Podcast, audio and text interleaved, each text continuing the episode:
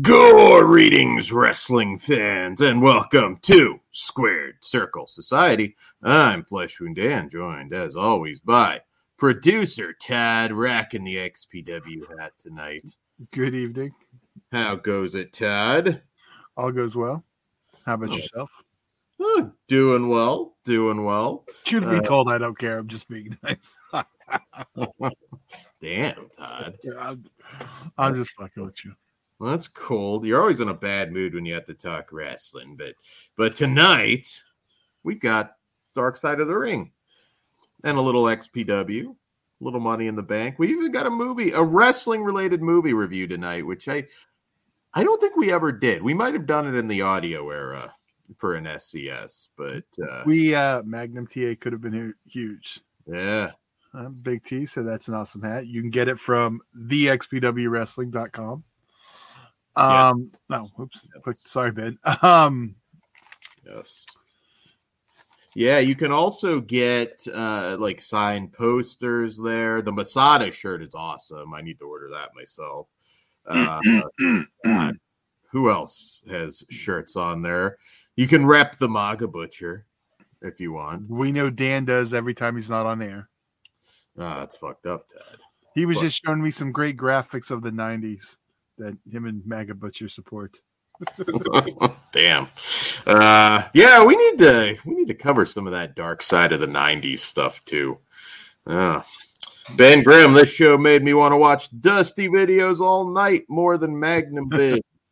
We'll get into that. I'm kind of curious. I don't know if we'll have any old timers in the live stream tonight or not, but even if you're listening later in the comments, if you saw Magnum live or were just a fan back then, I'd be curious to hear from you because it's an interesting story. I can't even say that shit. You're an old bastard, Dad. I'm not that old though. I didn't go see Magnum TA in the Grand Olympic Auditorium. By the time I was going to the Grand Olympic, it was Sabu and Jimmy and all those fuckers, New Jack and Supreme. So you are the same age as most of those guys. I am not as old as Magnum TA, Dan. Well, no, you're not as old as Magnum TA, but the people you just mentioned. I'm actually. You weren't a kid going to see homeless Jimmy. Exactly, but what I'm saying is that's when I finally got to the Grand Olympic. I am just going to tell Jimmy, he's Todd said you're an old piece of shit, Jimmy. You might need to slap him. But I did not say that, and Jimmy knows better. All right, but guys, tonight we're going to talk about a bunch of stuff, and probably should have asked you, Fair, what order do you want to go in? You want to do Dark Side? I mean Magnum. Yeah. I figured it's our Magnum. Yeah, we don't have many topics on this one, so yeah, we'll open with that and close with the movie. So any. Sweet. And hate to do this. Stall for 30 seconds. Somebody's at my door. All right. Go Dan. All right. Well, while Dan's off picking it up, I don't know. I'm going to be good since he can't defend himself. Well, Big T, Ben, thanks for jumping on. I know there's a lot of people streaming tonight, so thank you everyone for joining us. Anyone have any big Magnum TA memories? Besides the thing, I'm a little bit older, but I still don't have that Magnum TA. I know, respect all that stuff, but I never was growing up on him. I knew who he was from PWI, but I wasn't a religious, You probably knew him more from the tape trade or so, or just renting. Well, by the time I was tape trading, I wasn't trying to pick up best of Magnum TA. I was picking up the best of Sandman. You know what I mean? Yeah. So. Yeah, no, it we'll get right into the episode. So this was the second episode of season 4. We've got the Graham family, I believe, coming up next. But Dark Side of the Ring shattered the Magnum TA story. I'm still not convinced this didn't start off as Tales from the Territory season 2 now.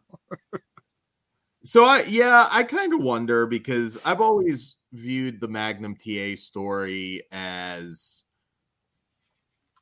pretty straightforward. I was wondering going into this episode, I'm like, am I going to learn anything that I don't already know? No, just his career was done. I mean, that to me, that's not Dark Side of the Ring worthy. I feel horrible for Magnum, but it's not a sad ending. I mean, I don't know. This is a little bit, I don't want to say too positive for Dark Side of the Ring, but it kind of feels like it. It's a stark turnaround from last week. His ex-wife seemed a little bit fucked up from her experiences with them. I guess that's about as dark as this goes. That is messed up if you're still cheating when you're like partially paralyzed in the hospital. I don't know how he worked that one out. I mean, would he bang the nurse or something? I salute you, brother. No. Yeah, I thought that. What up, AGXH? Yes, we're going to do reviews for each one. So it should be interesting. It's all like they're main eventing with Marty Jannetty. And that is, I don't think we're going to need anything extra on the Jannetty one. I feel he could have been a big WCW star. But you know what's funny? I feel like Scott Hall took his spot. Like if you look at the trajectory, it's like right when he came in, they were almost the same gimmick and so very similar. Yeah. At that point. So that's an interesting question that they do kind of pose here, because he came along at a time when Crockett was riding a big wave. I think 1983 was like the highest box office they ever did. Of course, promised the NWA title. You could not argue for a second why they would put it on him, because, you know, you have that comparison. They needed their Hulk Hogan. They needed that big box office guy. And Ben points out he felt like more of a WCW, the WWE type guy, in his opinion. I agree with that. If he would have done all right in WWE, but he would have been a mid-carder. Like, he could have been our Cuban Razor Ramon. He really could have been. Yeah, or Ben Grimm, he could have been the Red Rooster.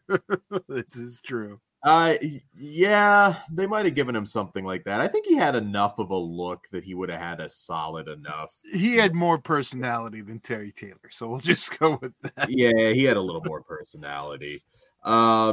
So at this point, obviously Crockett, but they're spending a lot of money. They're really just spending. And really, right after the fact, I mean, Ted Turner deal comes along in 88, so not long after his career was over. Do you think that Magnum would have changed anything if he didn't get injured? Well, I'm going to roll that into Big T's question, since he's on. I can tell where you're going, so if you want, could he have generated enough of a hype train that, you know, maybe it's like, wow, we might have our worldwide star, not just a territory guy. Big T asks, in your opinion, if Magnum didn't get in that car accident, do you feel he could have achieved the levels of Hulk Hogan, or would he have just been the Hulk Hogan of his territory? So that's a hard one, actually. He definitely would have been the Hogan of his territory. Yeah. But beyond that, I don't know. It's hard with that era. Yeah, I mean, and Crockett, you know, you can call it a territory, but fake psycho said, damn. God. Hey, at least he could jump off the top or the middle or whatever. So do I think it would have changed anything? It's hard to predict something like that. I mean, is it inconceivable that he could have had a huge run and been a box office guy? It's entirely possible. I mean, you look at where he was at, the fans absolutely loved the guy. I think by the time he had that Flair feud, he would have been red hot. Would it have been enough to have changed anything to where they didn't do the Turner deal?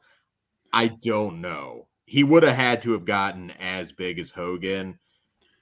I'm leaning more towards no, but I mean, you have to think of it like this. That crop of talent, the Minnesota boys, none of them got that. Hall didn't get a world title. Perfect. I mean, all the other guys there. I mean, and I don't think, as good as Magnum was, he's no Perfect. He's no Krudetic. No, a little bit bigger, though, than those guys. He is. That is the one thing, and Vince had the hard-on for the big guys. So, but I also don't – there's something about him, I think, to Vince, he feels too Southern. Yeah, it's possible, but look at number one show on TV at the time. Magnum P.I. was a phenomenon. Yes, it was. I mean, I think he would have gotten pushed. But let's take Crockett out. Just assume he didn't get injured. He goes into WCW. Would he have been somebody that would have been a megastar in WCW for, well, really their entire run? Which is wild when you think about how long WCW was actually around, which is not very long. It's pretty wild when you think about it. But where do you think he would have ended up? Do you think he would have been a guy that would have been front and center going up against the NWO? Would he have stayed? He would have got jobbed out in 3 seconds against the NWO. Yeah. I don't, unless he got that WWE run and then came back and was part of the NWO. Look at it also like this. Diamond Dallas Page, looking at where he was at, would you have really have predicted that he would have had the career he did? You know, sometimes you just don't know. No, you don't. But see, that's probably about as far as I could picture Magnum, like levels going. I mean, maybe like stalking Undertaker's wife. I don't know. I just don't. I feel like 100% he would have been the NWA world champion. Oh, yeah. Well, But I mean, I think that would have been a successful reign. But I don't know if that would have. And it's still, you know, it's got to translate to the. To the main, well, I don't want to say the main roster, the big show, and then there was no arguing WWE. Yeah. So Big T said if he had gone to Vince, he would have been the third smoking gun. Hey, he had a 50-50 shot because Billy did fine. Bart, not so much. I don't know if I exactly see the Magnum TADX run, but totally do. He has that Sid hair, so he already got called Sid. So, I mean, one thing that I thought was really missing from this episode was why not interview Tessa Blanchard? That would have gotten some buzz. I mean, his stepdaughter. Why not? Yeah, and I know they could have reached out. That's the thing. Maybe it's a case where she didn't want to. I mean, her current employer was smart enough not to talk to him either. Hey, you know, I think this was filmed probably. Oh, yeah. I'm not saying that there was any don't do that. Yeah. But, it was fun revisiting this. Like I said, I didn't learn anything that I didn't already know. I wish they had actually spent more time on life after wrestling. Yes. I was like, okay, man, obviously after 86, he comes back, that big hero's welcome. I would have been more curious after that, but it kind of seems like there wasn't much of a story. He was successful outside of wrestling, lived his life, got remarried. Yeah. I mean, this is, but really, I mean, that could be it. It could just be that boring for television, and honestly that's what I feel like it is, and that's why I don't think it fits the Dark Side of the Ring. To me it feels like he had this horrible career ending injury in his 30s, and I think he just had a normal life since then. I mean, that's what it seems like. Am I wrong? And I mean, that's the thing, because it doesn't feel very dark to me. Well, yeah, I mean, and it wasn't like he was bawling his eyes out about what might have been. He sounded like a guy that just wanted that world title run and then retiring. Now, of course, that doesn't mean anything. He could have wrestled another 20 years, like a lot. But I think that's just something the one thing he could have had, almost had. He would have been content if that was, he could have called himself. But I mean, like I said, look at the era he's from. There's not a lot of guys who can call themselves world champions. It's not like the Attitude Era when 50% of the roster held the title. there was probably about, what, 10 guys in the 80s who had the belt. Oh, yeah, no, that was something that... I mean, I'm talking both promotions, not just one. I'm saying WWE. Oh, yeah. I mean, you look at the almost champions. I mean, it was, I know Kerry Von Erich was one that they said was probably going to be figured into that. You know, Magnum, of course. There's that story out there that at one point they seriously considered putting it on Curtis Hughes, which would have been interesting. ECW superstar, Mr. Hughes. There you go. Good trainer, too. Yeah, I mean, this episode, it was fun seeing, you know, the stories of the heels having to sneak into the hospital to visit him and all of that. Nikita Koloff. Were you a fan of Nikita? Yeah, I mean, he's on par with, like, that era of people. I wasn't, like, all about him because he was still a little when I was getting into it, and I wasn't as Southern at the beginning. Yeah. So... that best of 7, I mean, that was some really... that is, and I have seen that later. I didn't see it at the time. Yeah. Yeah, and it was really wild turning him babyface at that time. I mean, you kind of forget the push that he got because he's another guy that didn't stick around forever. Read Big T's comment. It's actually pretty good. Big T, he's an extremely articulate guy, and all I could think throughout this episode is he would make a great manager if he could actually hold up on the road nowadays. They'll fit in AEW. Didn't they get him to show up to a TNA event, or was that just Nikita? I know Nikita did 4. I believe he may have been like a judge for something. Yeah, I just kind of remember him I'm like, oh shit, they got Magnum. That was cool. I think he might have had some sort of cameo when Tessa had her Impact title run. Okay. Could be wrong. Somebody can go back and check, but I feel like they might have shot something with him. Okay. At that I remember time. Something like when I still watched Impact. Yeah. Yeah. Yeah, I mean, this does sort of feel like one of those, like you said, more tales from the territories. And that's not saying it's a bad episode, but I to me, it's like this is... they tried to make what was one horrible event into a bad... I guess it's the Dark Side of the Ring. Yeah, I guess it is. It's just a little different than the others. I don't know. This is like the first injury, and we're not talking like a draws, you know, injury. Mm-hmm. He lost his career. It sucks, but I mean, it's not the same as Chris and Tammy. No. There's not a lot of drama there. I mean, I know you could argue the cheating, but I mean, that was 99% of the people in that business at the time, if we're being honest. I thought like 99, you're low. I thought the footage of Cody Rhodes' baptism, you know, there were little bits here that were interesting, but I don't feel like this would draw in anybody that...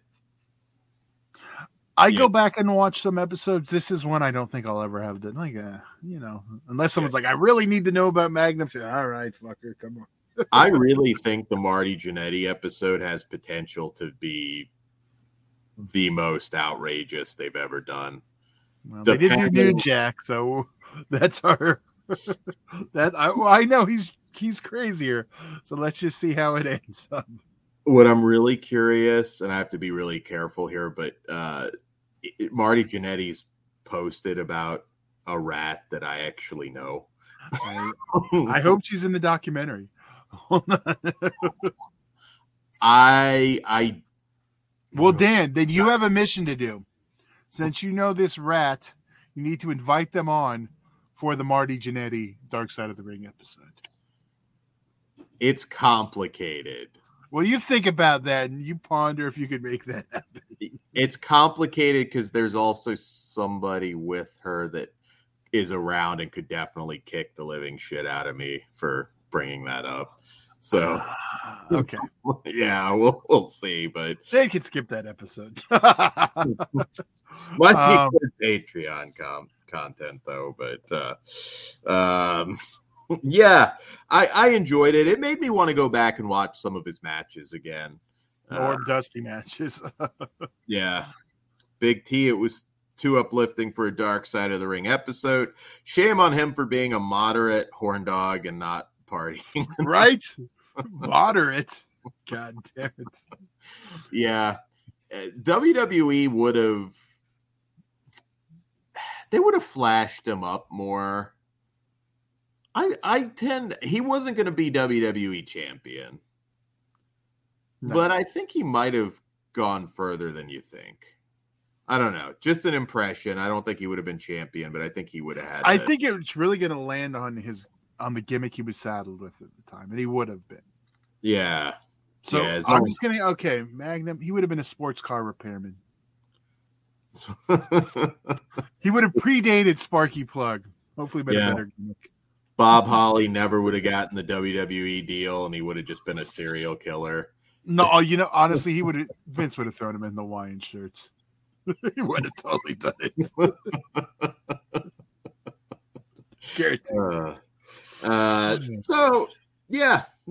Not a whole lot to talk about this episode, to be honest. Go back and watch that Best of 7 series. He's not a guy that overcomes a gimmick. And he would be a PI easy enough. There you go. That would have made the search for the Undertaker and Wrestle. What was that? I don't know. They got Leslie Nielsen. Would have made it a little bit. He just drives that Porsche into the arena with the casket on the back of it. Pulls it in. Yeah. Yeah. I don't know. What might have been. I really would like to see from Dark Side of the Ring some more obscure stuff. Like, I don't know if they're willing to go there if it's a wrestler that your casual fan has never heard of. But we all know some really wild shit out there that, should be told. I think even just in the deathmatch community, I mean, my God, there's all kinds of stuff that you could tap into. Some dark, some more inspirational. We can get started on Dark Side of the Alleyway. There you go. I still feel you could do another XPW and again, maybe that's just being a mark for XPW, but I still feel like there's a lot they left. That's just that we need the definitive XPW documentary we don't have yet. That's the void that needs to be filled. Yeah. Yeah, there's a lot of people that I think need to tell their story. I know, for sure. Just sucks that some can't now. Yeah, no, that does suck, but there's still enough people around that I think can tell that story. So we got the Graham family next. I know we still got the Abdullah the Butcher episode, which I think is going to be really.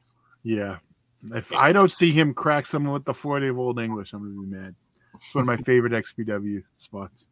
I'm looking forward to the Doink the Clown episode because Matt Bourne, I've heard a lot of Matt Bourne stories over the years. I'm not sure exactly what the hook is going to be on that. I know he had demons, so I think there's something there. I don't know it enough. So he was a talented guy. He really was. His Doink was good. Oh yeah, no, definitely. He did some interesting stuff with the gimmick on the indies, as did 50 other guys over the years. But I still remember like the worst Doink, and he was playing it off like he was Doink, like most of those guys did. But you looked at him, I'm like, This is like a 25-year-old guy under this makeup. He had his pregnant girlfriend sitting next to him, like yelling at him, like literally just browbeating him at his gimmick table. I don't remember who I was going. Was he working as a heel or a face? I need to know that. Babyface. But she's screaming at him, and he's just sitting there like he's already had his match. Most of his paint's off. And I like lock eyes with them, and I felt really bad because I was just like, man, I'm just not feeling a $20 8x10 from a bullshit Doink. But I felt so bad for the guy. So I'm looking forward to that episode. Bam Bam Bigelow should be good. And like I said, the last one is Marty Jannetty. So, dude, I can't fucking wait. It's good they didn't do like, remember XPW didn't close last year? It didn't? I couldn't remember. No, there was one after.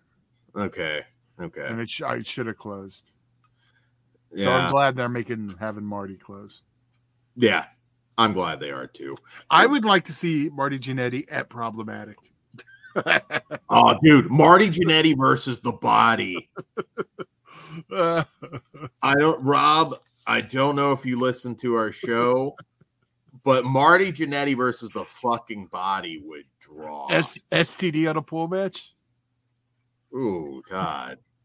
That's a low blow, Todd. Well, that's okay. That's what you mean. Penicillin on a pool match, so then we go the other way.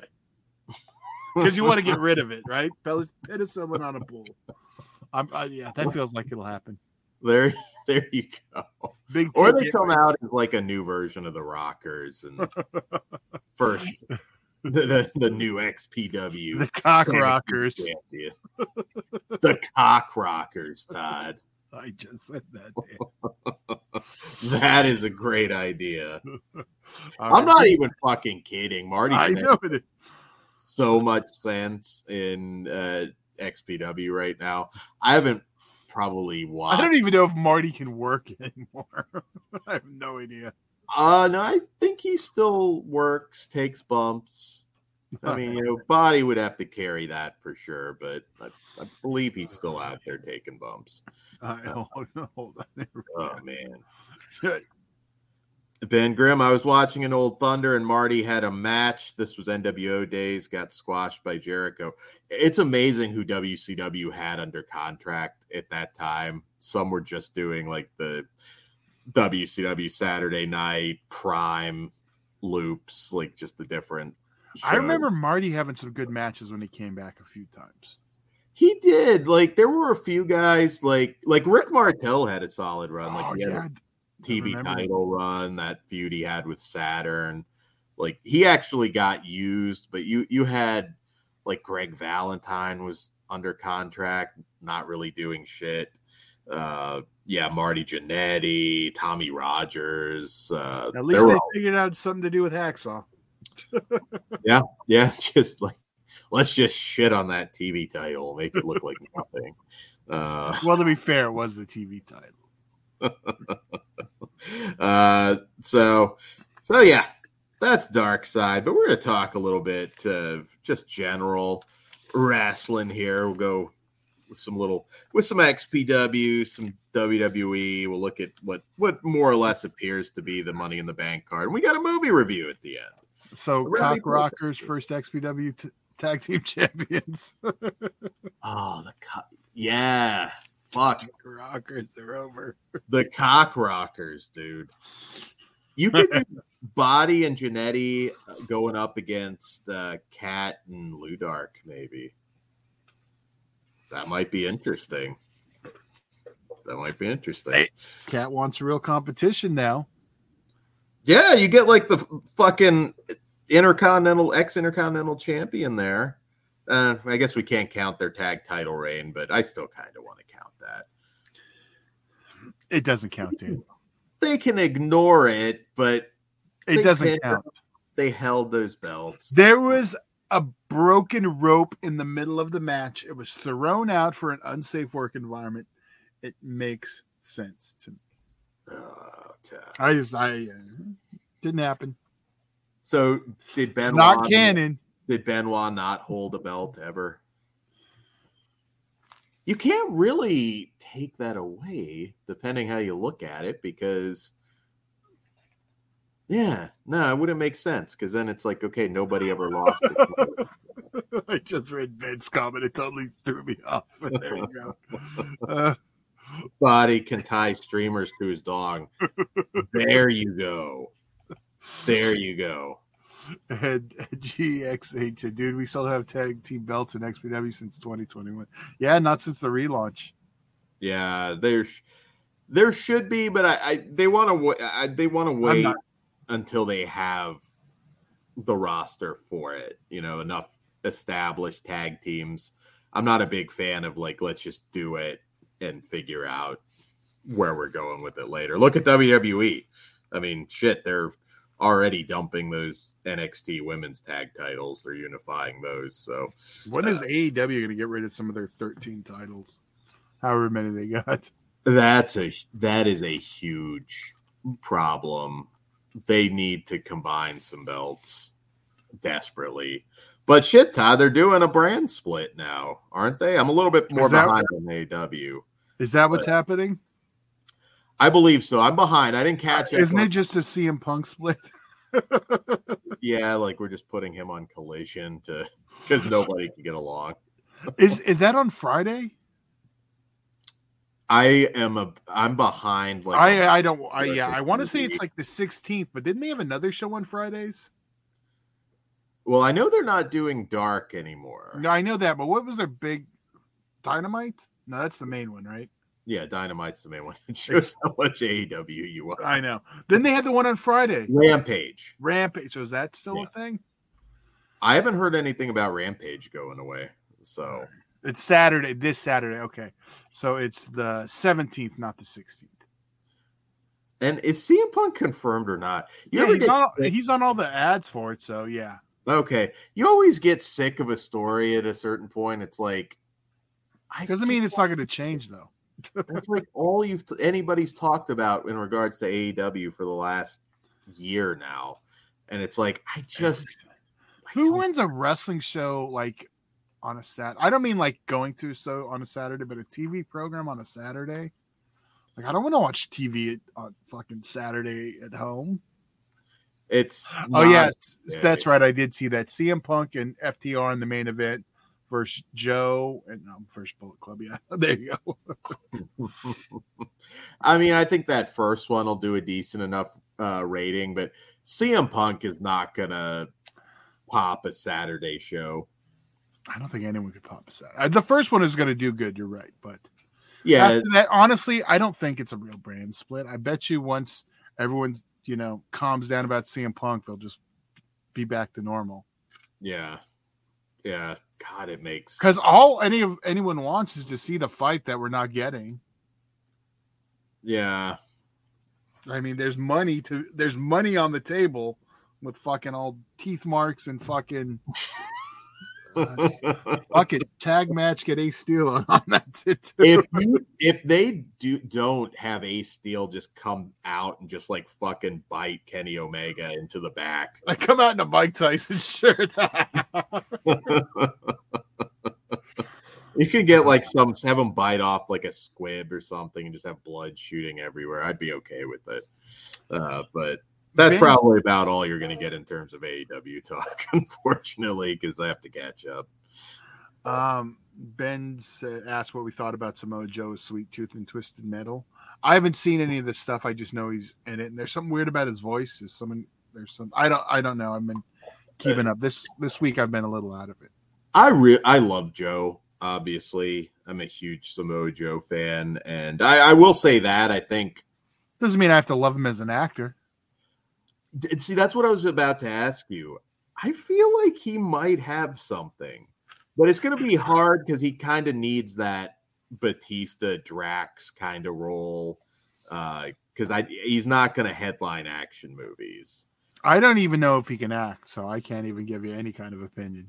I get it. Because even this, isn't he basically just used as a stuntman? Yeah, Will Arnett is the voice.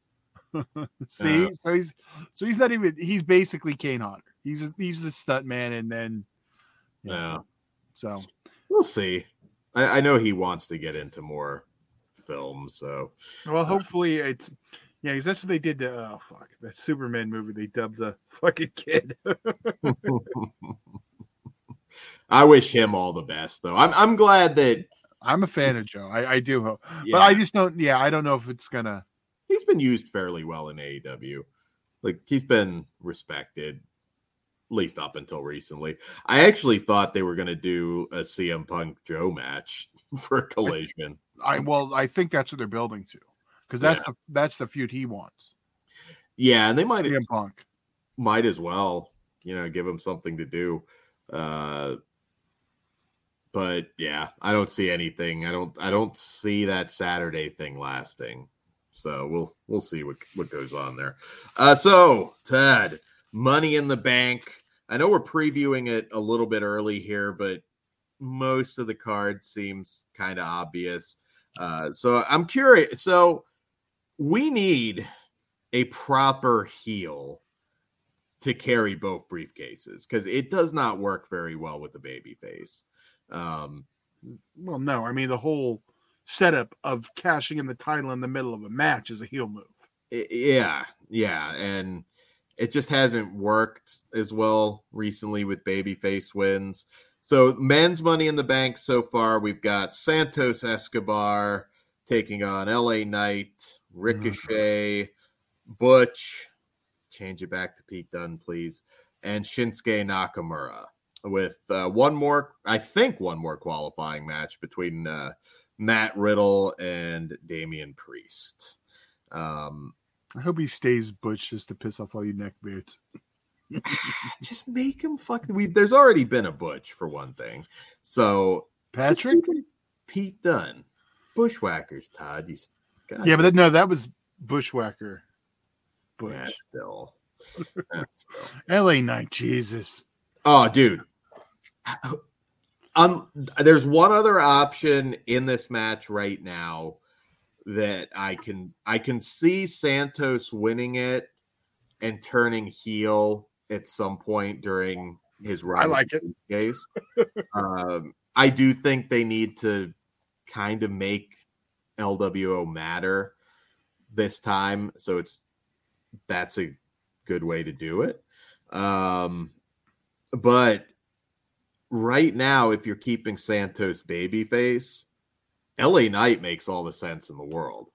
Are they ready to put a title on him in the next year? I don't know. I wouldn't mind. You've got this irrational hate for LA Knight because it's not irrational. I just don't understand why everyone's got his fucking balls on their chin. He's not that good. He's good in the ring. He's a really good heel. His mic skills are a caricature of a pro wrestler. I don't know. My problem is I want to see people I believe fighting, and I don't believe him. He looks like someone that's fucking built for show, not to. I don't know. He's an arrogant heel, but his in-ring's really good. I think his promos are great.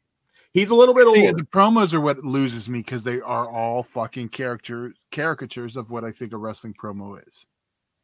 Okay. Well, you can. I don't think. Ricochet's not getting it. I got Xbox geek with LA Knight. I guess so. Ricochet's not getting it right now. He's just there for some big spots. Shinsuke's not getting it right now. Butch would be interesting, and I know Triple H is a huge fan of him, but I don't necessarily. I see him getting vetoed. If he went really back to just. Even if he stays Butch, if he just goes back to more that Pete Dunne character, which they've kind of moved him a little bit towards it, I could certainly see him in the main event scene. I just feel like that would be a Vince veto. But right now, I'd say LA Knight makes sense. They need more fucking... You've got one heel in this match. That's like the one reason why I'm like, maybe they will put it on LA Knight, because technically right now there's one heel in the match. I think Damian Priest will probably get added. Riddle will probably have the Intercontinental title match with Gunther, which I'm fine feeding him to Gunther, in all honesty. My opinion on Matt Riddle. But Who do you put the case on, Todd, for the men? No, I don't care. I don't have an answer. I mean, LA Knight's the smart move because you guys all suck his dick, but I don't care. Oh, man. That's a lot of enthusiasm. All right, maybe you're the one who wanted to talk about this. I didn't. we kind of glossed over XPW because we didn't talk about TV. You expect me to be happy about talking about this shit? XPW main events, Todd. All right, women's Money in the Bank ladder match. Some more intriguing picks here. This one's not a sure thing, but Becky Lynch, Zoe Stark, Zelina Vega, Iyo Sky, and Bayley. Becky doesn't need it.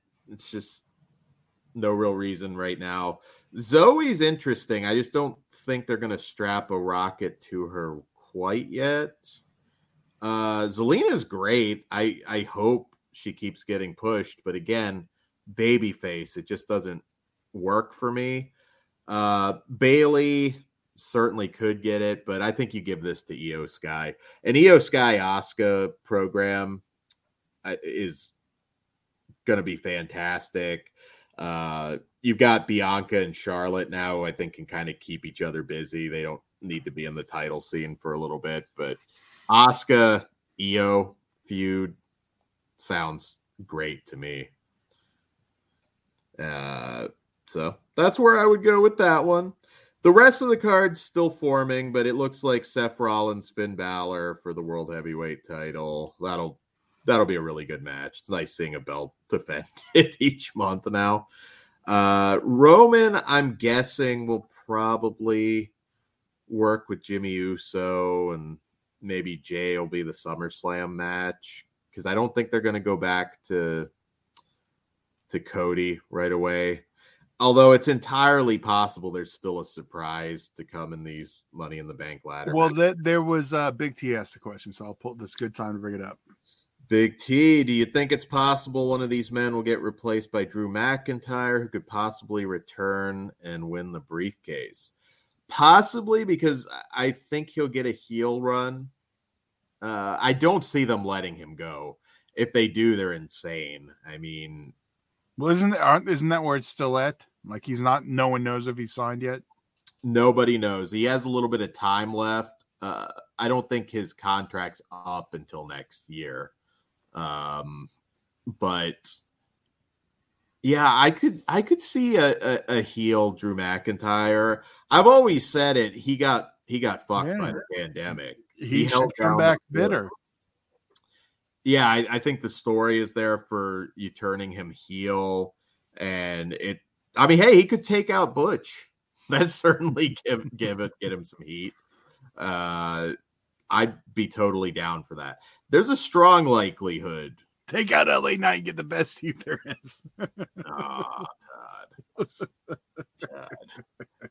I right now, if it's just the guys in the match, Santos would be my prediction, but I do feel like there's a strong possibility it's somebody not in the match yet. But time will tell. Yeah, Reigns, Uso, that'll continue. It could be Usos against Reigns and Solo, but I think it's, let them defend the belt here. Intercontinental title, Gunther, Matt Riddle. It'll be a good match. Gunther's got to break Honky Tonk Man's record. Like, it's time, and I can't imagine they're not going to let it happen at this point. SmackDown women's title looks like it's going to be a triple threat with Asuka, Bianca, and Charlotte. Cody might have a mixed tag or a singles match with Dominic, which will be a lot of fun, actually, because Dominic has still managed to maintain his heat. I got to give a lot of credit there. That's been booked really well. I wonder how much Dan hated Dominic, too. At first, I was like, oh, man, they need to get this out of the way. And, hey, they made it work. And probably SmackDown tag titles. I'm guessing being in London, KO and Zayn against Imperium, which will be a really good match. So that's Money in the Bank. Now, Todd, we can talk about what you care about, which is XPW. So TV episode 41, we get a recap of the Alex Colon promo on GCW, which was awesome. I'm really excited for that Puerto Rican street fight with Bestia 666, which kudos for making that makes sense. Our opening promo, Cat Martini comes in, mocks Masada, a little bit confused why Bestia 666 gets a title shot, And once again, it's because of Munch. Munch's Mexican defamation loss. He always gets his saces in there. He does. And Beastia is a UEW alumni, right? I think he is. Back when Munch was the talent liaison. There you go. So I know you're familiar with Beastia. And there's the Rob Black connection, too, because he managed BC. Managed BC and Supreme. Or is he with Mexico's Most Wanted? I should know this. Versus Beastia and Damian. Oh, okay. With that night. So I know he was with BC, but I think it was. You'll have to post that match maybe at some point. That sounds cool. Yeah. Yeah. Rob, I feel bad. It's weird. I know this, and it's like escaping my brain. It's a lot of history. I'm trying to think if I have that one on Blu-ray or if that was a DVD. That is Hellbound 2014. Oh, okay. That's further back than I thought then. But okay. I might have that one. So, yeah, good job of explaining that. It's pretty essential that you do watch XPWTV because there's a lot that, you know, you may or may not get recapped on the pay-per-view, so it is good to tune into that. We get a really good Judge Joe Dredd promo. He's good. Yeah, he's really coming into his own in XPW. I'm a big Judge Joe Dredd fan. Pugs, of course, who will be back shortly, is a huge, huge fan of Judge Joe Dredd. Yeah, so. He's good. Hopefully Pugs will be at Problematic. I'm assuming so. Pugs, you better be at Problematic, or that's going to be problematic. Yeah, something tells me Pugs is not going to miss Problematic. I'm sure. Ben had said they should have given it to Logan Paul, the Money in the Bank. If they're willing to put the title on him, it'll get a pop. Oh, I think that's going to get a lot of boos. No, I meant just him, for the if he returns the Money in the Bank. That's another possibility. Like I said, I get that vibe. I think the women will be as is. They'll add another person into it, but I think the women will more or less be as is. I think the men, you are going to get something, whether it's McIntyre. SummerSlam's coming up, so who the hell knows? They could pull a surprise with Logan Paul. It really would not shock me in the least. Yeah, setting up for the big show coming up. Yeah, you're right. But we also get a Rob Black promo hating on British people, and he was perusing at Extreme Gifts the cock and ball torture DVDs. Dan recognized them without being told. That is. I didn't know that. Well, you figured it out. So other than that, Kat wants a challenge. She wants a real match, which should be interesting. I still want Body to take the belt off of her, but I don't know. There you go, Marty Jannetty. Even if we don't have Body, maybe that's a way to set up the tag title feud. Have Marty Jannetty come out there and have a match with her. That would be awesome. I'm trying to think who else that might be. Todd, do you think any surprise or any return perhaps on the horizon for Kat? Well, we both want the Body to come back. That's the match that we didn't get last month that we still want. Yeah, I desperately want to see that match happen. So hopefully we do. Although at the same time, if I make Genocide I'd like to see that in person. But I don't think it'll make it to Genocide. I think maybe it'll make it to the next East Coast show. I mean, because I'd get that match should have happened already. I'd be like, let's make it happen. It depends how long he's going to be out. Yeah, it does. I mean, I think if he was back this month, we'd probably have it this month. Yeah, that's possible. Yeah, I don't know. We'll see. Maybe Cat will take on Sabu. He did some spots. It's possible. She wants competition. Are you shit talking, Sabu? No, I'm just seeing if you were. Damn. Sabu will still fucking fuck me up. It's okay. He might miss the spot 3 times before he does it, but no, we could get another Angel match, perhaps. If you don't have the body, that's a good lead into the body. There you go. That's another possible tag team, quite frankly, too. So, yes. That's what we had in terms of XPW. We'll have a more in-depth rundown of the problematic card as we get closer, but that was the big updates from TV. And it was also the same stuff that was talked about on the podcast too. Yes. Don't miss the Rob Black show, by the way. Like, there's some explosive shit on there. You will get into it, even if you're just kind of discovering XPW. You'll really enjoy that show. He goes hard. Hard in the paint. Come on. Gotta get it right. Hard in the paint. If Robbie E ever gets released from WWE, they should bring him into XPW, do it, because they always said he was sort of doing a Tony Khan thing. They should bring him into XPW as Brett Lauderdale type gimmick, right? Yes, I feel like hold on, I feel like I need to answer Ben's question right now. He's asking, Judge Joe Dredd is coming up against Mike, right, in CCW, Mike Kruger. Sorry, yes, he is. It's going to be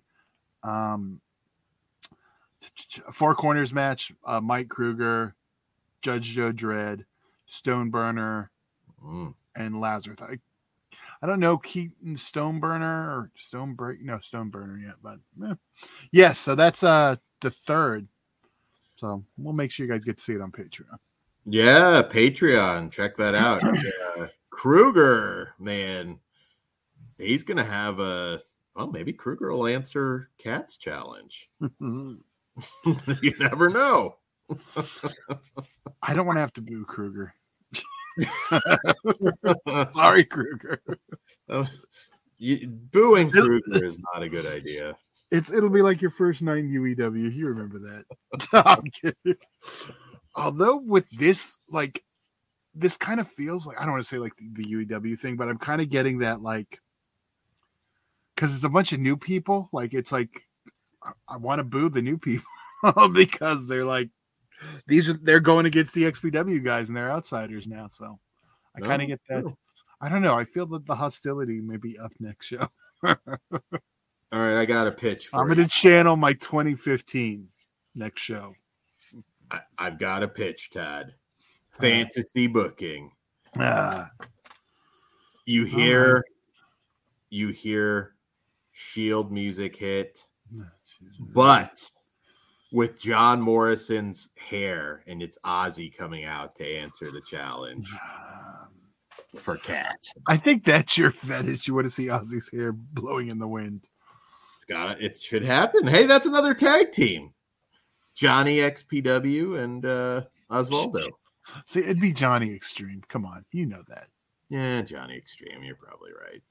But there you go. There's another tag team. We're booking an awesome tag team. Well, they should just call him Johnny Cuck and be done with it. He's definitely getting Johnny Cuck chance if he does anything with XPW now. Only his old lady did. I could kind of see a run potentially with him. I don't know. He's at a lot of stuff, so I don't know. He might be a one-off kind of thing, but I know we didn't get any more Enzo. No, I wish. We need more Juventude. Yeah, we haven't had Hoovy in a minute. Maybe he'll. We still got some people that are going to show up in California, so you never know. Yeah, that's true. That's true. We need more Juventude, and I'd like to see Enzo back. I would too. When is? I should know the date off the top of my head. The XPW date. It is. I know it's the last Saturday of the month. I'm just trying to. Mm-hmm. May 20th. No, that's Broughton Beacon. Broken, Beaten, and Scarred. Wrong show. June 24th. Right. So it's only 2 weeks away, basically. Oh shit! Wait. That's next Saturday, not this Saturday. Next Saturday. Fuck. It's like 13 days away. Yeah, I was gonna say that's gonna be. Are you streaming live? Because I won't be at that one, but we'll see where the day takes us. You never know. There you go. Just make sure you hide the dick pins this time, Todd. There's children there. God damn it. Nope. I'm giving them all to the body. You deal with this shit. You tell Jasmine. She's going to tell you there's children here. and then just give her the new pin. I thought she was joking, and then I was like, I don't know. She might not have been joking. Yeah, that's because I was like, yeah. And then she didn't join in on us laughing. All right, guys. We don't want to get yelled at too. That is true. All right. So we got a movie review for you guys. So we were talking in general about maybe not every episode, because it'll depend if we're running down the actual XPW show. There might not be as much time. But our Dark Side ones will probably... Yeah. Throw in a wrestler, a lesser-known wrestler-themed song.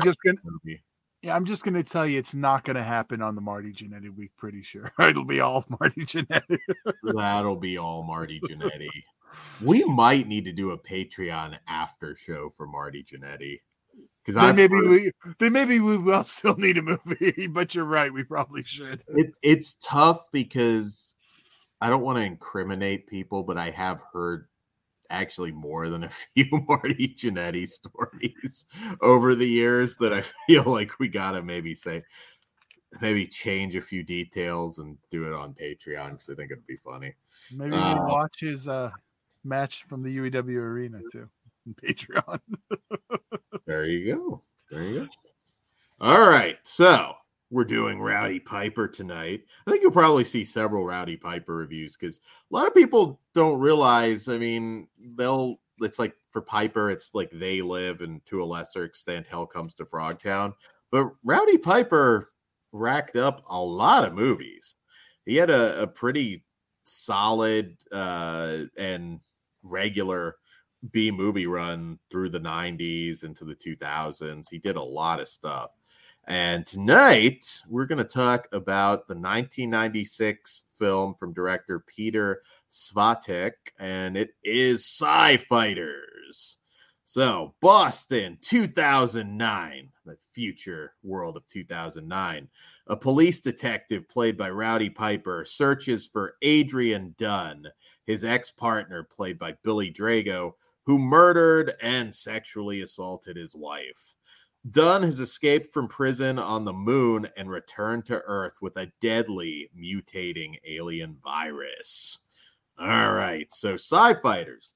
So, Tad, I was a Piper mark as a kid. That's probably something I'm sure we kind of share, because, Piper encompasses a long time. But I was also a big fan of a lot of the movies he did, a lot of the B movies he did, post They Live. Piper really probably should have gone further. I've said it before. Best wrestler turned actor of all time, in my opinion. I don't think anybody's knocked him off that perch. Not the most successful. Well, no. I think the problem is he's too character actor for he feels more like the parts, like the character parts in the draw.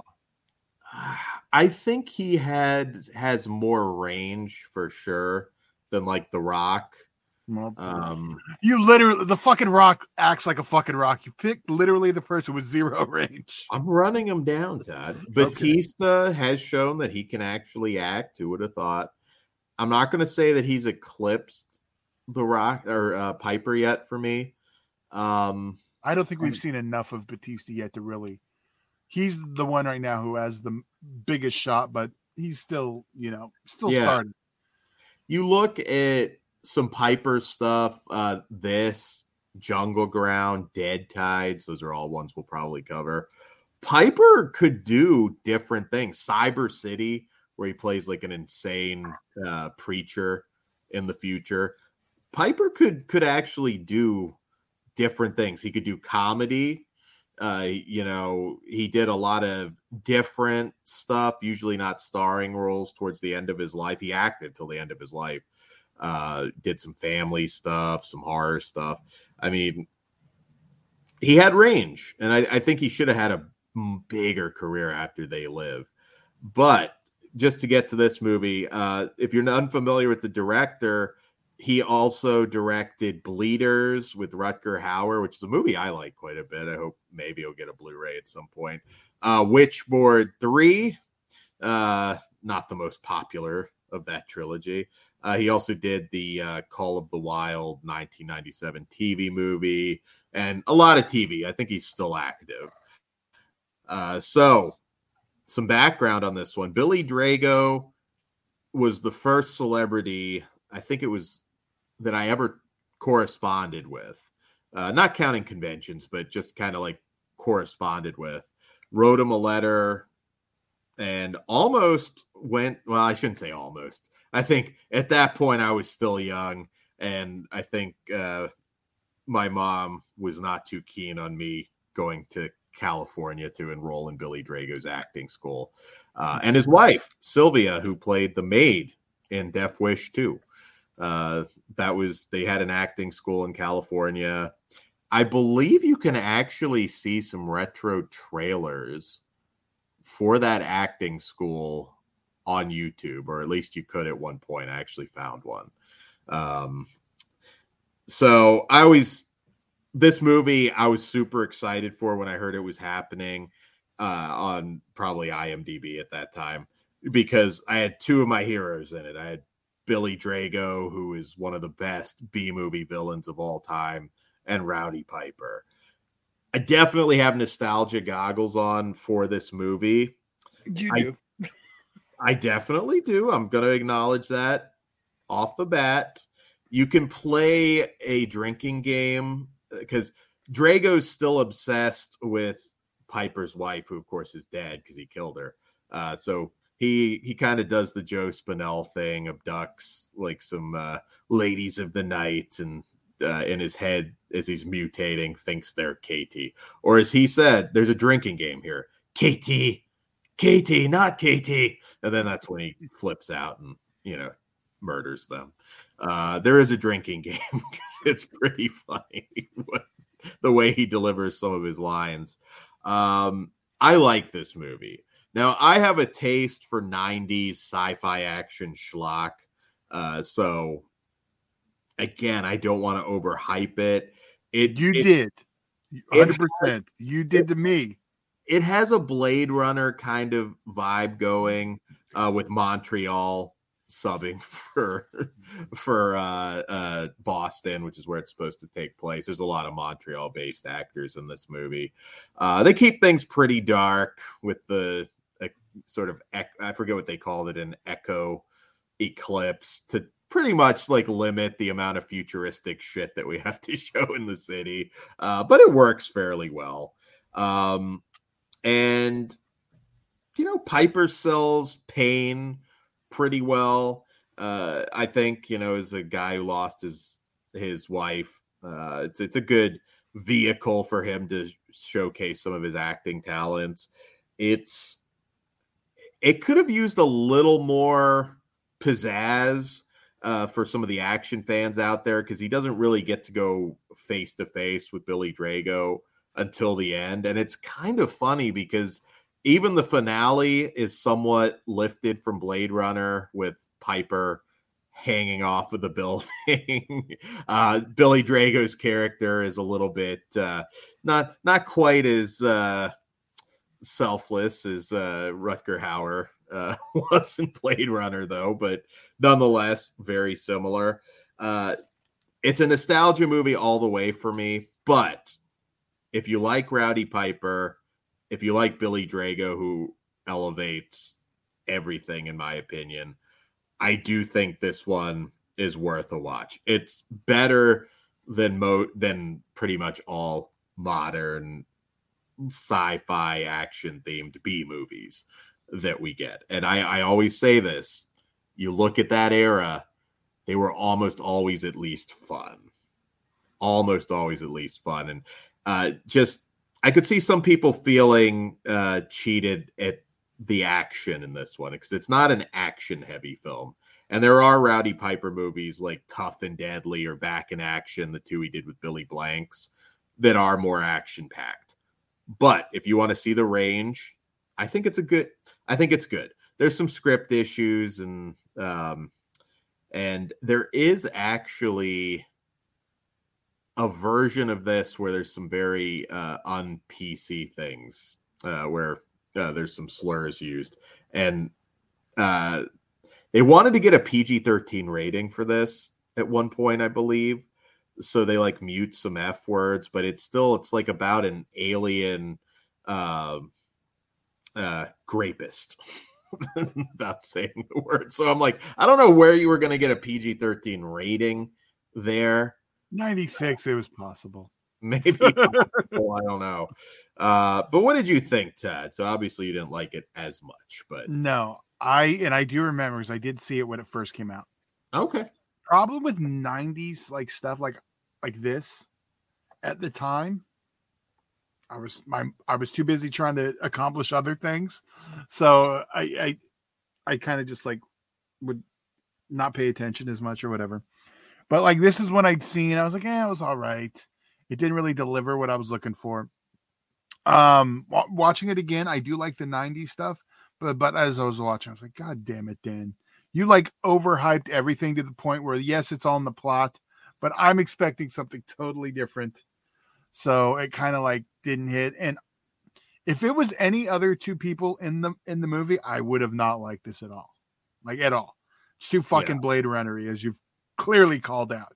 Now, if you would have warned me that going in, like, okay, it's kind of Blade Runner-y, but you might like it, instead of telling me all the cool stuff that I'm like, yes, then maybe. Well, it's still very much a B movie. I mean, Blade Runner's not a B movie. So it's a B movie that's an A picture, though. Blade Runner's a big time Hollywood production. It's Star Wars is a B movie that's an A picture. Oh, all right, depending how you define. Yeah, I'm talking about like that. There, it's a B movie. I mean, when you come down to it, but yeah, I liked it. I liked the performances, but I think overall, I'm probably not going to watch it again. It's on Tubi if you guys want to check it out through Shout TV. And we didn't say earlier, XPWTV is on Stream XPW, and you don't need a membership to watch it. Yeah, work your way through some of Piper's films because, like I said, Immortal Kombat's another one that's a little more popular because Joe Bob Briggs did that one back in the day. He had Piper on, actually. I think on Darcy's YouTube, they might have those segments with Piper worth checking out. And I actually remember watching that and once again, flipping out as a kid because, again, that's two heroes of mine that I got to see together. Go through. So total nostalgia for me, but I'm going to be realistic and give it a 3. How about you, Tad? I'm not too far off. I didn't hate it. I liked the performances, but it just wasn't working for me. I was a 2.5. Okay. That works. Yeah. I know at some point we'll probably do, I don't want to say full-on erotic thriller, but there is a Rowdy Piper kind of, sort of, at least elements of an erotic thriller out there called Dead Tides that we might cover at some point. Okay, I'm going to tell you this right now. I will keep Dan in line at everything we do will not feature Roddy Piper. I swear. Because that's like all he wants to do. And we're not doing Roddy Piper every weekend. I'm going to give you one Roddy Piper a month rule. Two Roddy Piper. Nope. One a month. That's 4 weeks. That's one show a month, which to me, it should be spread out more. You get one a month. Yeah. Well, we're not going to do everything he ever did, but every week you're going to be like, I want to do Piper. We're not doing that. All right. I will say a few that I know you will like. Jungle Ground, which I think is really good. JR. Okay, but Dan, you're not hearing what I'm saying. You're telling me what I'm not wanting to hear. I'm telling you we're not doing Piper every week. Oh, no, not every week. You don't have to list off a bunch I like. There is other ones I like. And it has nothing to do with sci fighters, but you're getting too Pipery. So here's a question. You're getting a little too Pat Patterson, Dave. Calm the fuck down about Piper. Damn, Todd. That's fucked up. Chat. What would you be interested in seeing? Particularly, Chat. What non-Piper stuff would you be interested in seeing? Particularly some of the like lesser known stuff. I mean, I don't think we'll do like a major Rock or Batista movie because why? But yeah, there is other stuff. Rob, I mean, unless there's a new one you guys really want us to cover, but we'd probably cover it on something else. Who knows what Batista will do? But Dan just doesn't want to cover Guardians. He's just protecting himself ahead of time. Yeah. Fast and Furious, Fast X Part 2, Dad, Flesh Wound Features. I might get sick that week, Todd. I don't know. Batista did some B movies, though. He did. One directed by legendary director, the man who gave me one of my top 10 films of all time, the man, the myth, the demon. There you go. Bushwick's a good one that Batista did. Actually, a really cool storyline. Obviously, not a huge budget. It's Undertaker and Suburban Commando. I'll tell you like this. Would you rather farce cover that? We've been threatening Ozzy with Suburban Commando. You haven't done that? No. God, oh, Suburban Commando would be great. How's that a threat? You don't like Suburban Commando? I'm not again, Dan, I was a lot older than you when that movie came out. Oh, okay. Well, I still think that movie's fun as an adult. Yeah, but you absorbed it and liked it as a child. So there's a difference between that and watching it now. Like, there's no nostalgia for me. You saw it in the theater, I take it, right? 90, so probably. No, I didn't even bother. I saw it on a hit home video. I wasn't going to go fucking see a fucking Arnold Swart or fucking Arnold's fucking Hulk Hogan. I was trying to get pussy, goddammit. No one's giving you pussy if you take him to Suburban Commando. That was 1990. That's pre-pussy for you, isn't it? I'm trying to do the math on that. 1990? 90 or 91. It might have been 91. Well, I was definitely in high school, 91, yeah. 91. So it was my freshman year in high school. What am I trying to fucking do? RVD is in Black Mass too. Yes, he is. Yeah. Blood Moon with Gary Daniels as well, although it's really just one fight scene. But I think Big T brought up Wrestlers versus Zombies. I was kind of thinking we can do because we've done a Trauma show for almost everything now. We can do a Trauma SCS, review that, and talk about Lloyd Kaufman and Toxic Avenger, our tag team champions. So. We could review the match. There you go. We our first Trauma exclusive SCS. I feel like there. Other than that, there has to be another wrestling themed Trauma movie. I know that's what I was thinking, trying to double it up, but yeah, I'd have to look. But like Roni Jonah, Shelly Martinez, she didn't do a lot, but there's some. Like I feel like I was trying to think of a second one we can. And with some of the newer stuff, I think Buckethead might have, or Junk Bucket might have someone wrestler related. Yeah, I feel like there's more than a handful if you really do the research on it. So the Trauma SCS is definitely possible. Or there's 100% a movie that has Lloyd Kaufman and a wrestler in it somewhere along the way. They may not be in the same scene, but yeah, we can justify it. So guys, that is all we have for you tonight. Once again, thank you for listening live, because I know like every human being on YouTube is streaming tonight. So we appreciate you showing us some love. If you haven't, please hit that thumbs up, notification bell, all that good stuff. And like I said, we will have some interesting Patreon content. We had a very adult one a week or so ago. So certain things you can't do on the regular YouTube as much. So show us some love on Patreon. We really appreciate it, and we try and make it worth your while. We will. What do we have coming up next? I know we should have Pugs back soon-ish. We've got a bunch of reviews coming your way. You know, we have some Wild Eye stuff and the Blackening next week. The Blackening. Yeah, some our non-sploitation show. I believe that's Wednesday. Yeah, so some really cool shit dropping.